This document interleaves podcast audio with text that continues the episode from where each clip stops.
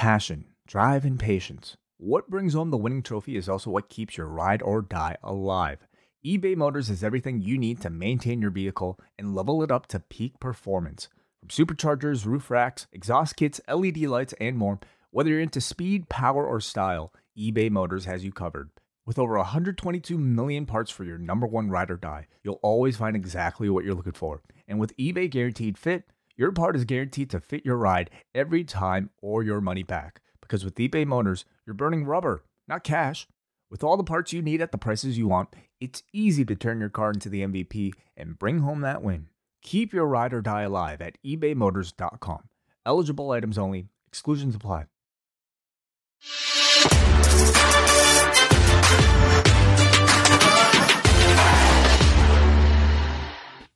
And we are live. I am John Pollock alongside Brandon Thurston for your post daily news show for Friday, February the 4th.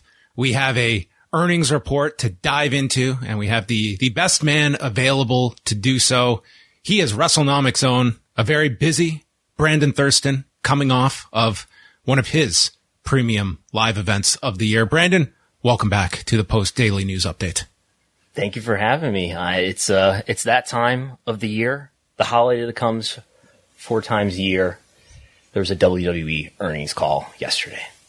Tell me a little bit about your process. Take me into the world of Brandon Thurston around 4:30 p.m. Eastern time when these reports are dropping because I don't know if everyone can appreciate the fact that this also coincides with AEW ratings time on top of it. Yes. So tell me a little bit about like do you do you have like a process in place of where you go cuz this is a lot of information that's all getting dumped and a lot of people are looking at you to kind of make sense of it all. Yeah, so I took it easy on myself this time. I didn't plan on doing any live streams or anything, which is what I did last time. I tried to do two different live streams in succession while suddenly no one expected, well at least most of us didn't expect Talent to be released uh, at the same time on November 4th, the, the previous one.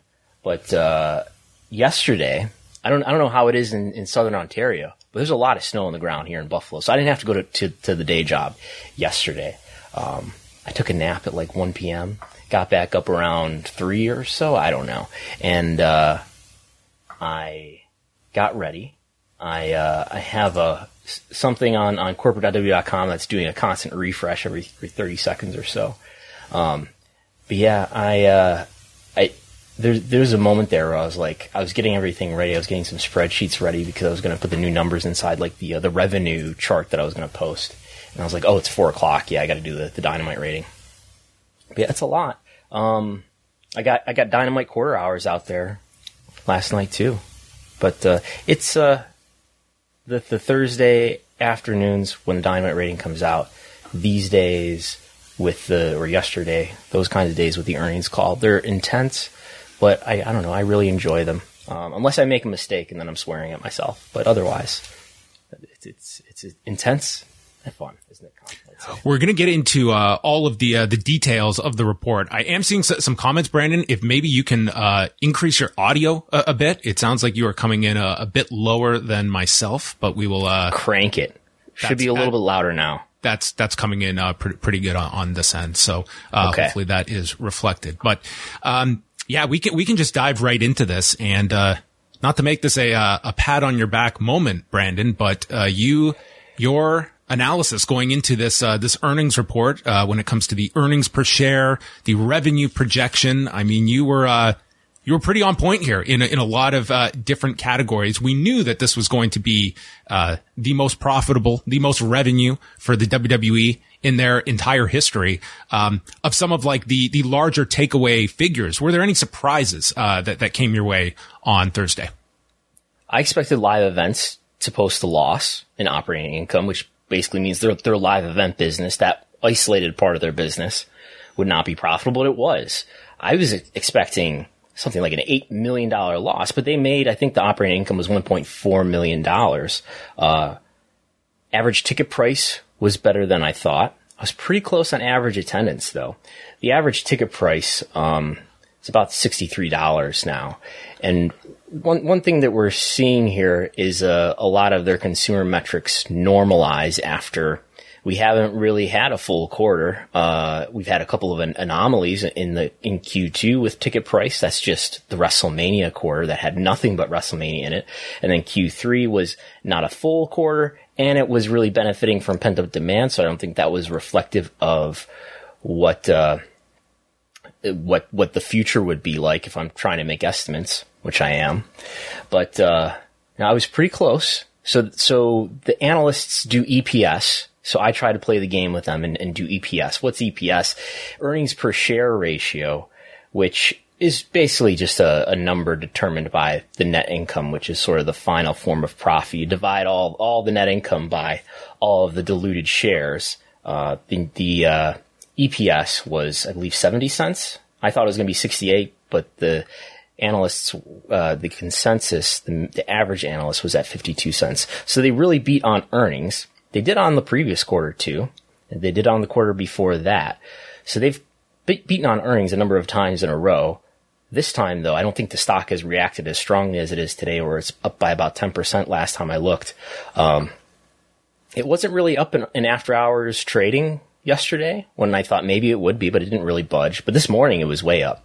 Um, I don't know why it didn't react immediately or, and why it's waited until this morning to react. Um, I've seen two, two stock analyst reports so far.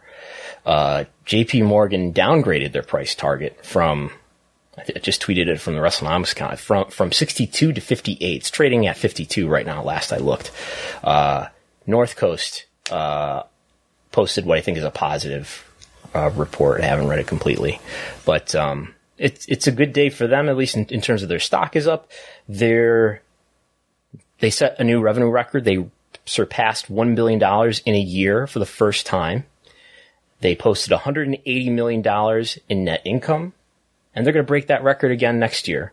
You know, we've been saying this for a few years now, and it's largely driven by the contractually increasing rights fees, most importantly in the U.S. for Raw SmackDown, NBC Universal, and Fox. Uh, that's that's contracts going through September 2024, so they're going to continue to get these increases regardless of what the ratings are. Um, and, and SmackDown ratings have been okay. Raw ratings, we'll see. We're still getting a sample here just after the end of football season, but uh, a positive a positive earnings call for them. I, I think what you took away as well, like from, from the Q and A portion is I think you have to be left with tons of optimism that they put out for you. It was not just, okay, we hit the, we hit these benchmarks, maybe over delivered for, for some out there.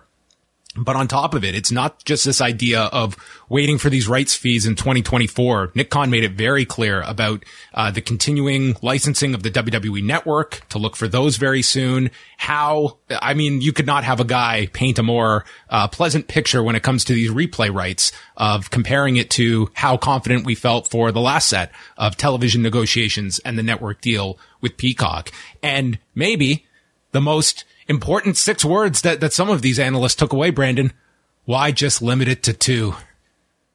Yes. What do you think about that? Uh, well, that was in the context of uh, the Wells Fargo analyst Steven Cahall was asking. He's kind of just trying to get confirmation that there were going to be two Saudi Arabia events, or excuse me, large scale international events in 2022. Uh, and they confirmed that there would be. I, that's not really any question to me that there that there will be. And and then Nick Khan added, why just limit it to, now they didn't say Saudi Arabia specifically. They were using their, their favorite euphemism. Yes. Large scale, large scale live event. event. Yes. Uh, it's been hinted to me that they're not referring to Saudi Arabia there. I would guess. I mean, think about 2018 when they went to Australia for that stadium event. Um, that was the first Super Showdown, right? And then they reused that name for future Saudi events. I don't remember, but right, yeah, um, it's been they, have overlapped with the uh, the Super Showdown uh, branding. Um, yeah, yeah, I would be surprised if it's something. If it's a third event, I mean, I expect that they will announce some sort of third big international event. I would be surprised if it's another event that's worth fifty million dollars, like the Saudi events are, though. Yeah, um, we we do have you know from the pandemic there are like two outstanding shows that are owed to Saudi Arabia that I guess we were under the impression those get tacked on at the end. Um, mm-hmm. but but certainly if you can get creative, I mean that that's a that's a significant increase if you could uh, slot those somewhere else. But I am sure they're looking at this model for Saudi Arabia. And if we can get anywhere close to that in some of these other regions, I mean, they are aggressively going to go towards that. Yes. What what, what other autocratic regimes need, need our uh, entertainment broadcasts to the world? Yeah. Um, as well, we got uh, premium live event uh, viewership. So these are not so much viewership uh, stats that we get, um, but rather percentage increases that were uh, compared to their their 2009 uh, comparison points back when there were were crowds, uh, excluding the 2020 shows. I think we can certainly come to the conclusion that probably more people than ever are watching these these pay per view slash premium live events.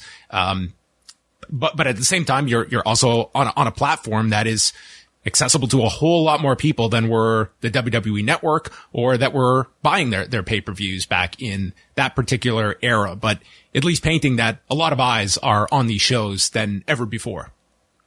Yeah, it, it, these are, these are, uh, like you said, there, more people are watching these peak monthly events than ever.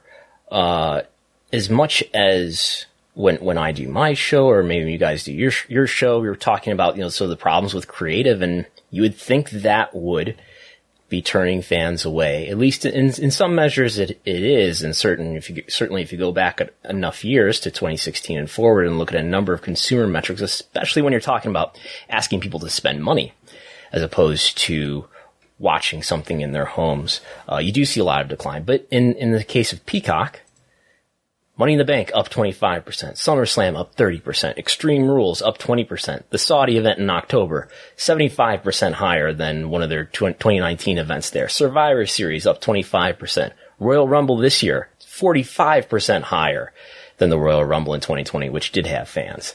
Um, so more people are watching than ever because there's uh, Comcast had their earnings report uh, earlier this week or no a week ago something last like week? that. yeah and and they reported nine million subscribers plus another seven million who have it as part of their Comcast subscription. Se- seven million engaged.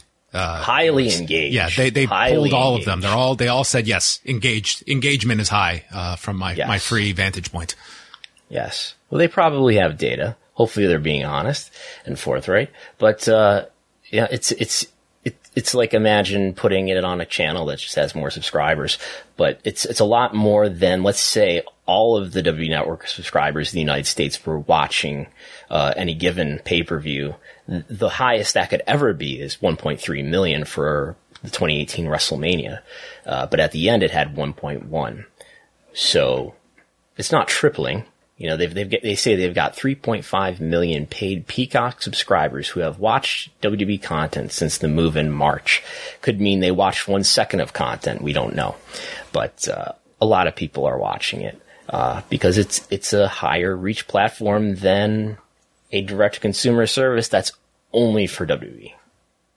Yes, and I, I think at the same time when you are looking at all of these players that are trying to establish you know, their streaming service and, and somewhat pl- play catch up to, to others. It, it makes a WWE, you know, very desirable if they can bring a fan base over and it's, and it's one that, you know, they present themselves as very attractive to, to a peacock as they're attempting to, to grow this. And if, and if you go by kind of Nick Khan's forecast of t- some of the kind of acquisitions that they expect that trend to continue, it's, it's only going to benefit these, these content creators. And that's kind of the, the role that they are placing themselves in to just extract as much money as possible for all these, these different emerging tech companies, media companies that are trying to find these eyeballs. Yeah. So Nick Khan's opening statements, he gave his usual seminar on the media business, highlighting all the mergers and acquisitions, and other things that he expects to happen. Discovery, Warner Media, he even noted that SeaWorld and, and Cedar Fair, which I guess is the Cedar Point company. Yeah, I wasn't aware about, about the like the theme park acquisitions that are out there. I guess that's a very um yes. you know uh, he, intense and game. He highlighted, of- yeah, and he highlighted the, the Microsoft acquisition of Activision, uh, Take Two, which which is the parent company of 2K. They acquired Zynga and, and a number of others. Um, Brandon Ross the LightShed analyst asked him a question in Q&A, basically saying that are you, you are strategic about what your comments are kind of asking him are are you bringing this up because you want to do M&A uh I, I, I'm still of the mindset that WWE is not looking to be acquired and will not be acquired during the lifetime of Vince McMahon, at least as long as he's healthy. Uh, so, I mean, NBCU would be the mo- one that makes the most sense.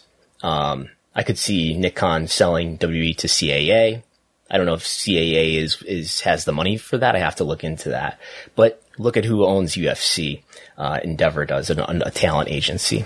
Uh, but, uh, no, I, I, I don't know. I don't. I don't think he's looking to sell, but that was an interesting exchange. He also uh, told Brandon Ross that he would have a special pile driver ready for him at WrestleMania if he attends. Yes, which which no one picked up on the fact that it looks like this was uh, the unbanning of the pile driver in WWE. Yeah, he's Vince is going to have to have a talk with him about uh, which which moves are okay and not. Yes, yeah, it was a. Uh, this might have been the most uh, like Vince McMahon. It's it's a cameo appearance on these calls, but I don't know if we ever got one as much as uh we we reimagine our business almost every month. I'm sure some in creative would say he reimagines this company every hour. Uh, and then it was a uh, Nick, take it away. I'm out of here. That was it. I, I, I just noted from the transcript, uh, we, we reimagine our business every month if not every week around here. Like, yeah, yeah, you you, you tear up the. no one's going to deny that. Going no. air. that is confirmed. That is confirmed. The man is constantly reimagining things up until the last minute. Lots of reimagination uh, that that yeah. is going on. But, but, you definitely get the impression that Vince is, from his lack of comments on the calls, that he's not that engaged in strategy. I mean, I'm Vince. The legend around Vince is that he works night and day and he never sleeps, and I'm sure he's doing a lot, but he really leaves it to Nick Khan, who by a, everyone has the impression from Nick Khan, from Nick Khan that he's like this this sort of visionary who really really understands the media business. So sh- so sure he should talk a lot.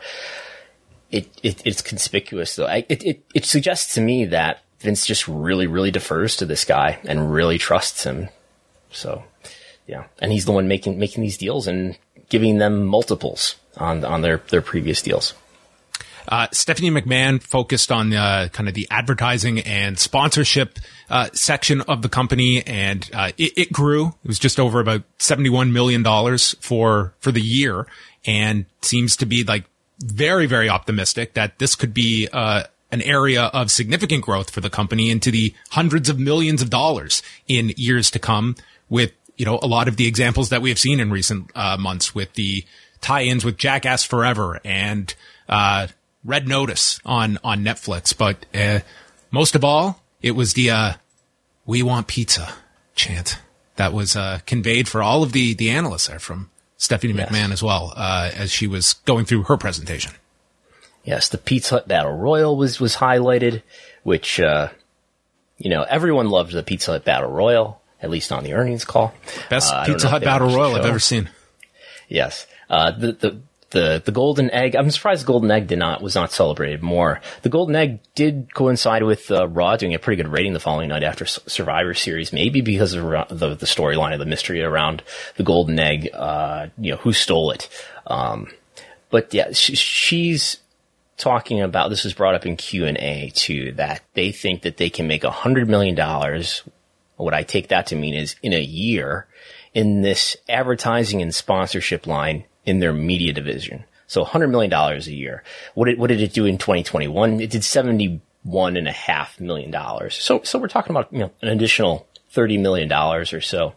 Uh, the narrative with analysts, and it's not something that I have, feel like I have a tight grip on, but something that's been brought up by multiple analysts is that they think that W is under monetized when it comes to ads and sponsors.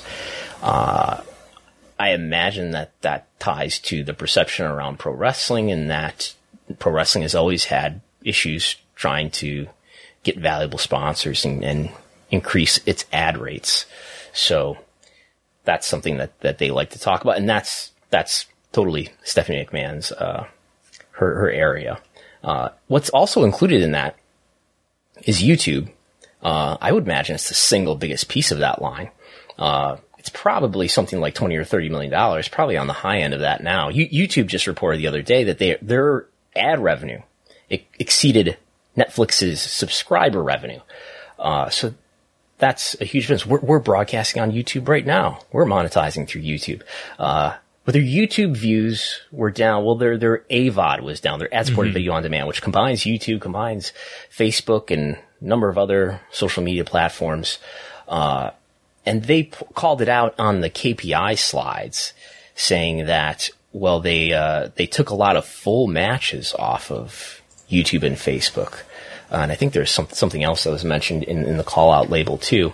But if you, I, I, I do see that in Social Blade data. Social Blade is this website that has a lot of social media data, including YouTube view data.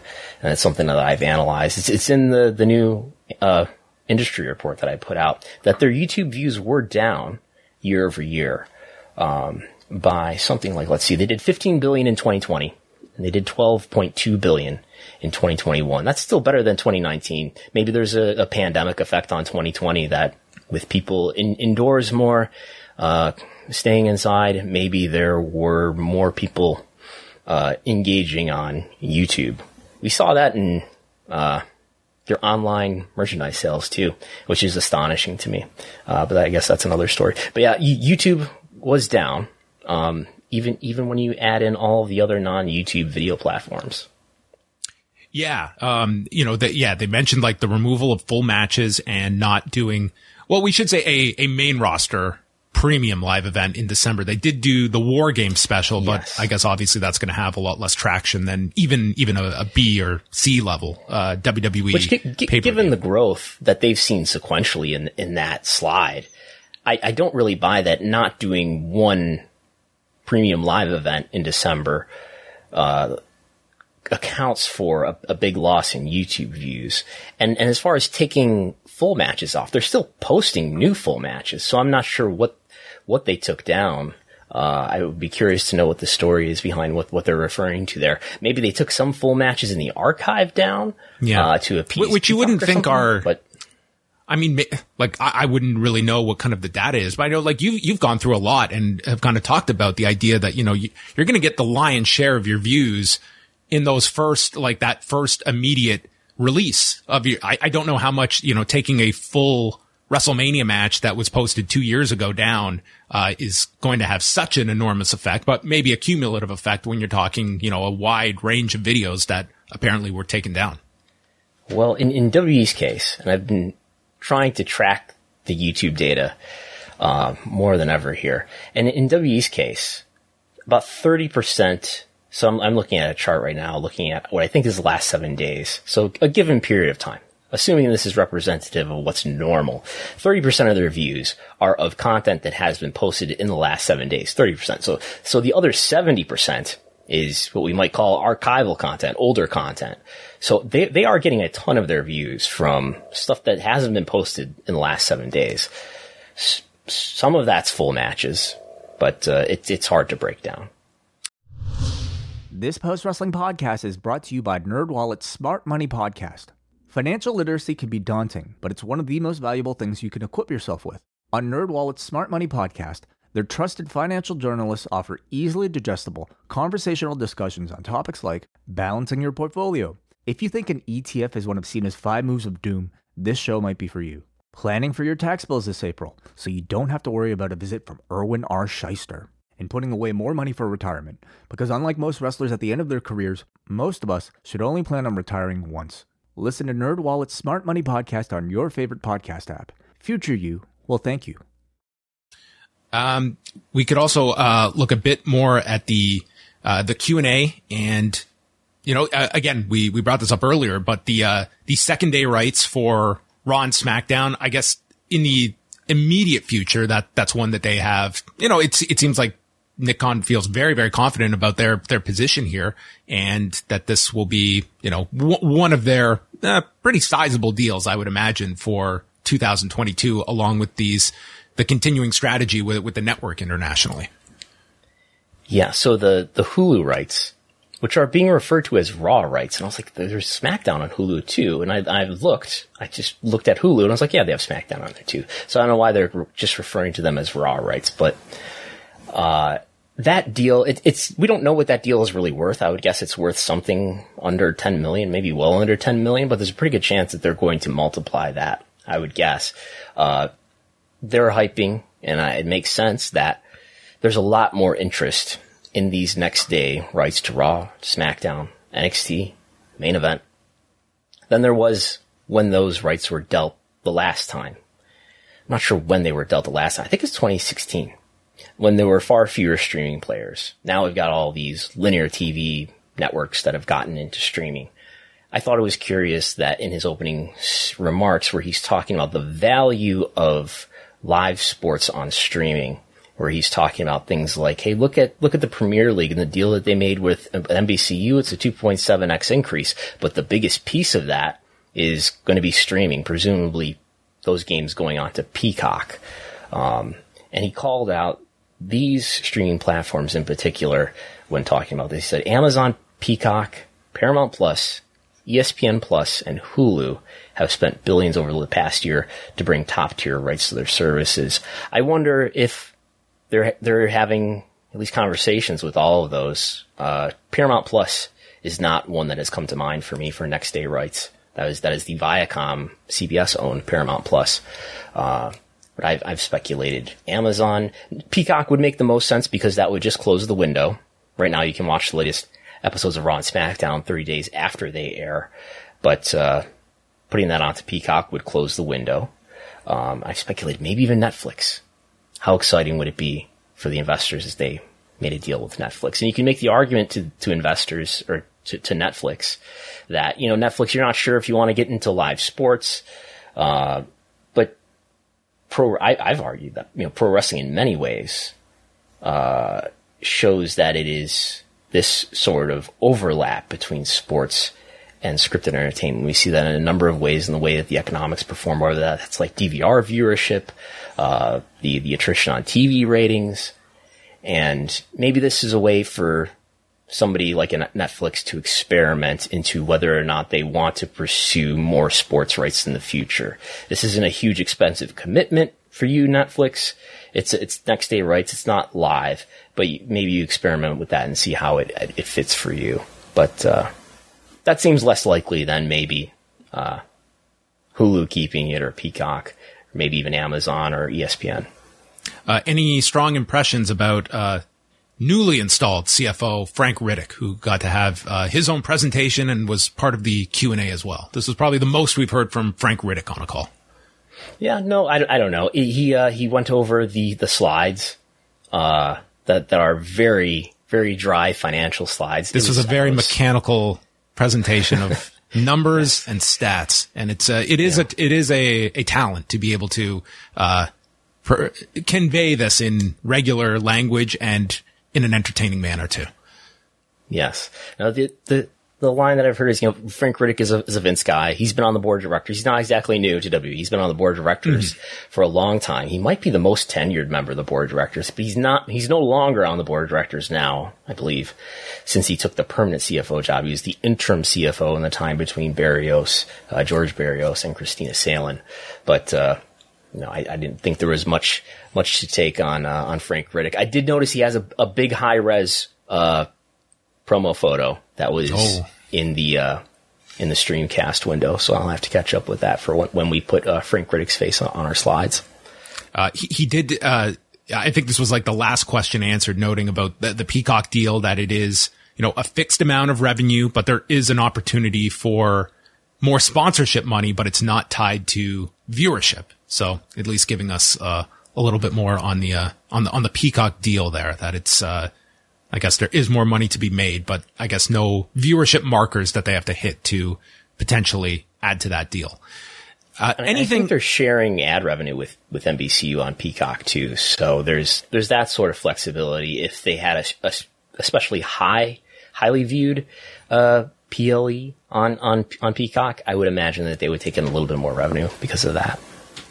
Uh, now, while most fans are awaiting the uh, the release of the the 2K game next month, I know you were more so counting down until the release of the 10K, uh, which came out on Thursday evening as well. Yes. Uh, have you had a chance to uh, peruse this? Uh, I believe 121 page document. Is there any any hidden Easter eggs in there? I know that the the MLW lawsuit got thrown in there. There's always there's always several several interesting nuggets if you have the time to at least skim through the 10K.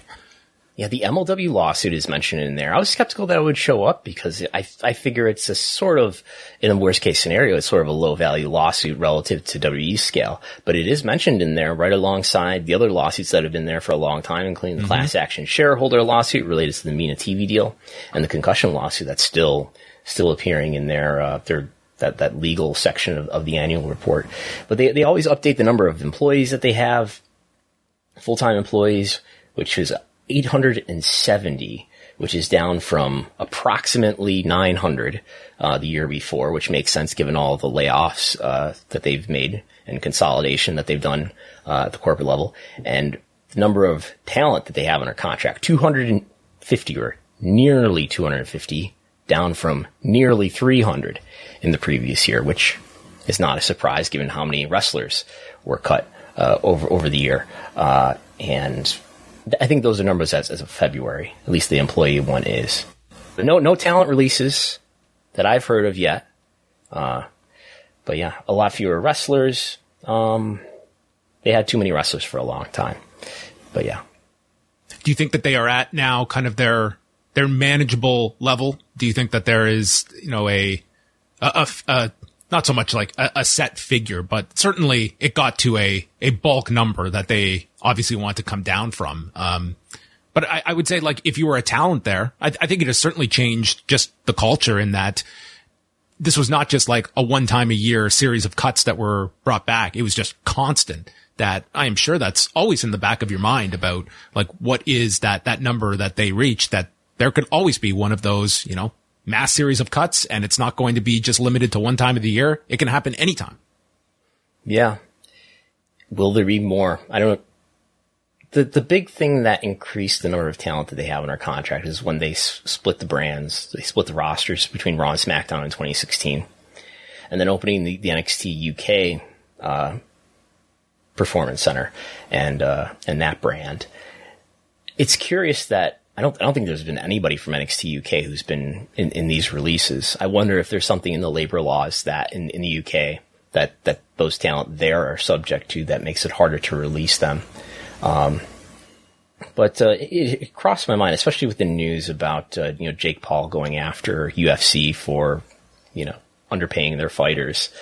NWE yesterday reporting its most profitable year ever. Again, probably going to report another most profitable year ever in 2022 that I, I did some, some really quick math and, and said, you know, I, I think UFC, according to the New York, Post in 2020, UFC fighters are getting 16% of the UFC revenue.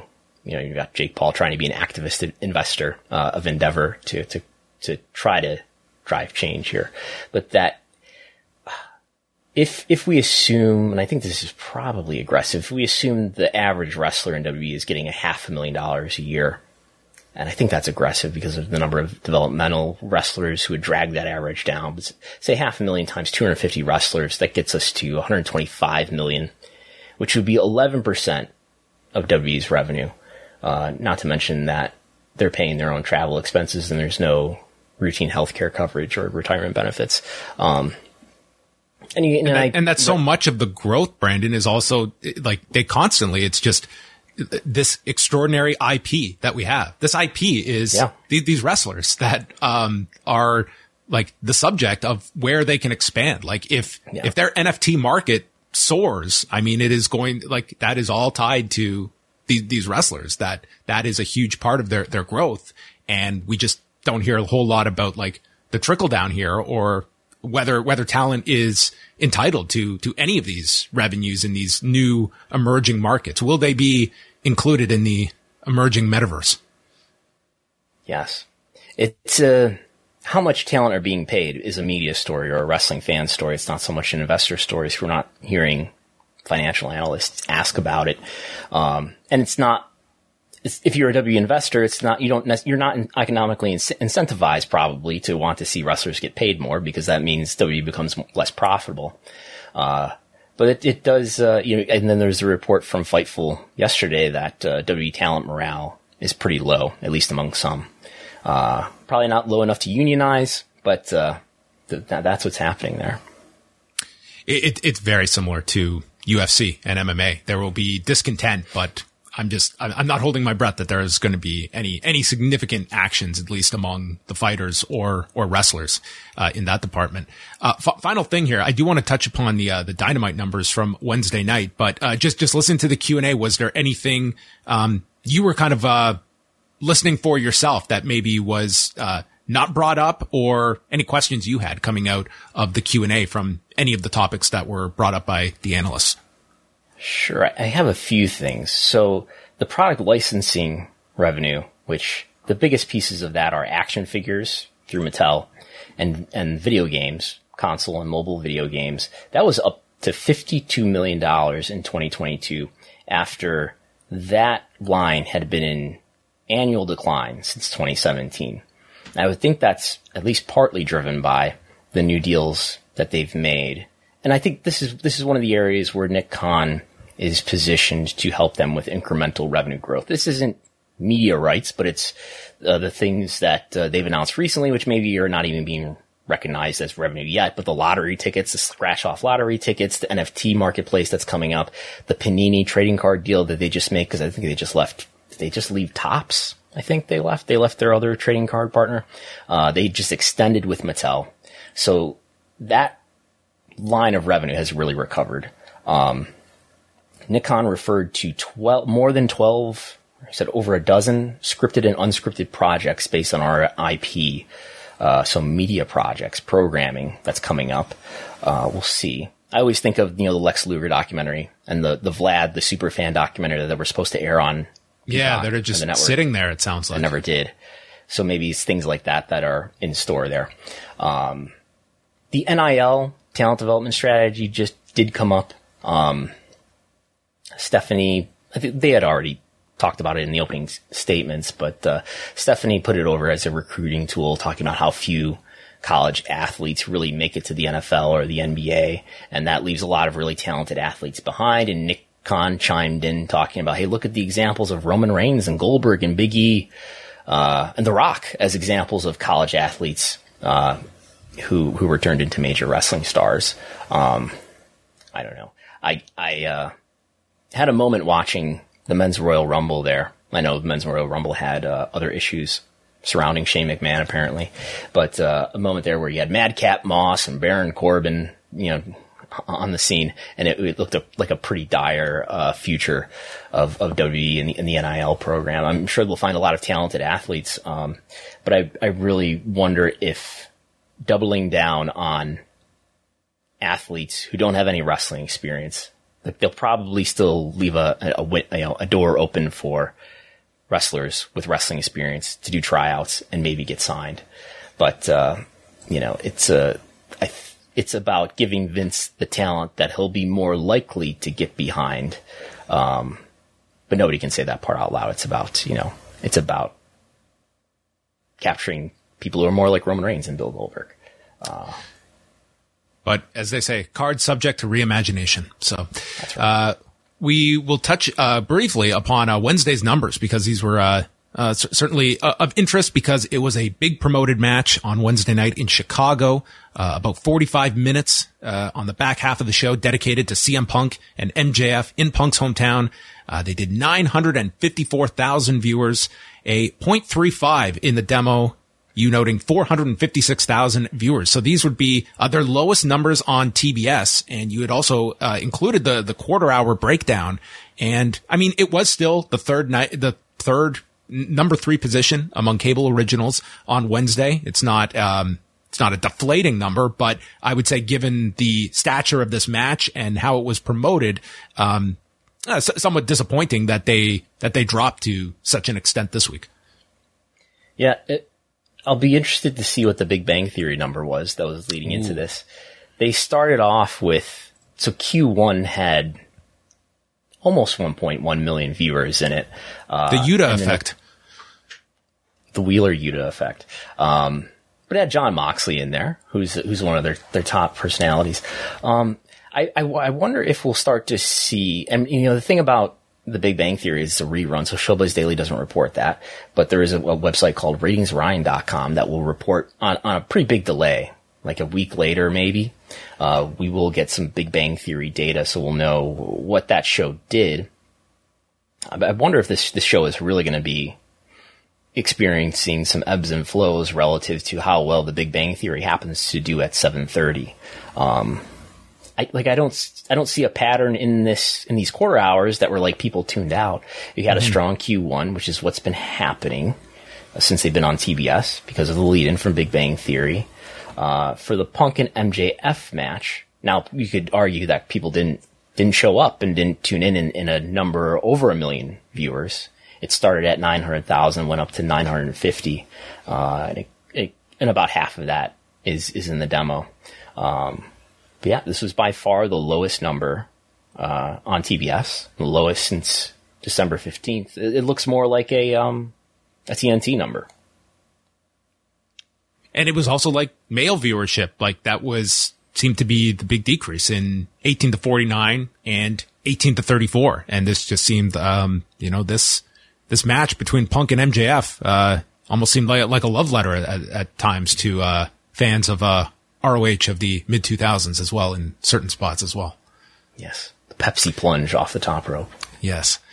Well, um, coming up tonight, we've got uh, SmackDown and Rampage. Uh, Wai and I will be live tonight at 11:15 p.m. Eastern Time for all patrons to go through both of those shows. Uh, but coming up this weekend, we have WrestleNomics Radio with Brandon and Chris. And I do want to give you uh, a chance, Brandon, to uh, let everybody know about the 2021 Wrestling Industry Report that you dropped this week. Um, an extensive, an exhaustive breakdown of the entire professional wrestling business for 2021 uh, that is available to your patrons or those that want to support uh, through PayHip. But this is uh, an invaluable resource, I would say, for people in the industry and for those following it. Yeah, it's uh, you get access to it if you're a patron at patreon.com slash WrestleNomics for the $5 a month uh, subscription or for $5.99 through PayHip. Um, so I've been doing this. This is the third year in a row that I've been doing this and it consumes my my January every year so far. uh, but yeah, we, we, we time it so that it's it's coming out in this week when there's the WWE annual report coming out. Uh, what I think people will find particularly interesting, uh, wrestling fans, is everyone wants to know what what is really making. I've got uh, revenue estimates in in in detail for what I think AEW is making in 2020 and 2021. Something like $84 million in 2021. And we just, we just talked about what WWE makes. That's mm-hmm. 1.1 billion. So less than a tenth of what WWE makes. Um, but there's a ton of charts, uh, 71 slides. There's a ton of charts on Google web search, on ticket sales, on TV ratings across all the various demographics throughout the full year. Um, YouTube views over the years, uh, what what we know about the financial state of of at least the three major companies, WWE, AEW, and New Japan, uh, and some commentary at the end about what I think about the outlook of WWE and AEW's media rights fees. I encourage everyone to uh, to check that out. It's uh it's a must read. I think for anyone that wants to have a deeper understanding of the industry. Uh, we also had two super chats here. Uh, one just a super sticker sent from the Louis guy. Thank you very much, Louis, for passing along a super sticker, not to be confused with regular stickers out there. And a question from Jamie Stalker. Do you think that the budget cuts brought the 950,000 to make it to a billion? Was that the aim? Just to get to a billion? Was this, was this the deep seated strategy Brandon, behind all of these uh, cuts to just get us get us to ten figures of annual revenue? Well, I think the talent cuts that they made, a lot of them in, in NXT, some of the main rosters, probably some big ones like Bray Wyatt and Braun Strowman. Um, but I, I, don't think the talent cuts made the. I think they still reach a billion uh, without those talent cuts. I mean, think about a lot of them, like they say the November 4th talent cuts, they all, well, not all of them. Some of them had 30 day non-competes where they were still paid and some of them had 90 day non-competes. So their, their payments were not even off the books, some of them before the end of the year. Um, it helps, but I think they, they still make it to a billion in the year. Maybe there is an overall strategy to cut costs to help them reach the, the target of a billion in revenue. Uh, and there were costs cut on the employee side too. Um, in the, in the spring uh, when the television, W Studios, and Advanced Media Group were consolidated, something like more than 60 employees were laid off. So that helps. That helps cut costs too. Well, Brandon, I want to thank you uh, so much for uh, taking some time out to uh, break down the whole uh, year-end earnings report. Uh, you can catch all of his coverage at WrestleNomics.com. And of course, WrestleNomics Radio, part of the Post Wrestling Network. A new show will be out Sunday with Brandon and Chris as they will be, I'm sure, diving more into all of the figures presented on Thursday and the year ahead for WWE, who after, after another year, they have, uh, they have made it past the finish mark. They're going to make it, Brandon. They are going to be okay as they they've made sur- enough money to survive for another year. Yeah, on Sunday with Chris Gullo, I, I imagine we'll be going through some audio clips from the call and uh, discussing them in detail. I look forward to it. That is it for us. Once again, we're back tonight with Rewind to SmackDown live at 11:15 Eastern for all members at postwrestlingcafe.com, and that is going to wrap it up for another edition of the Post Daily.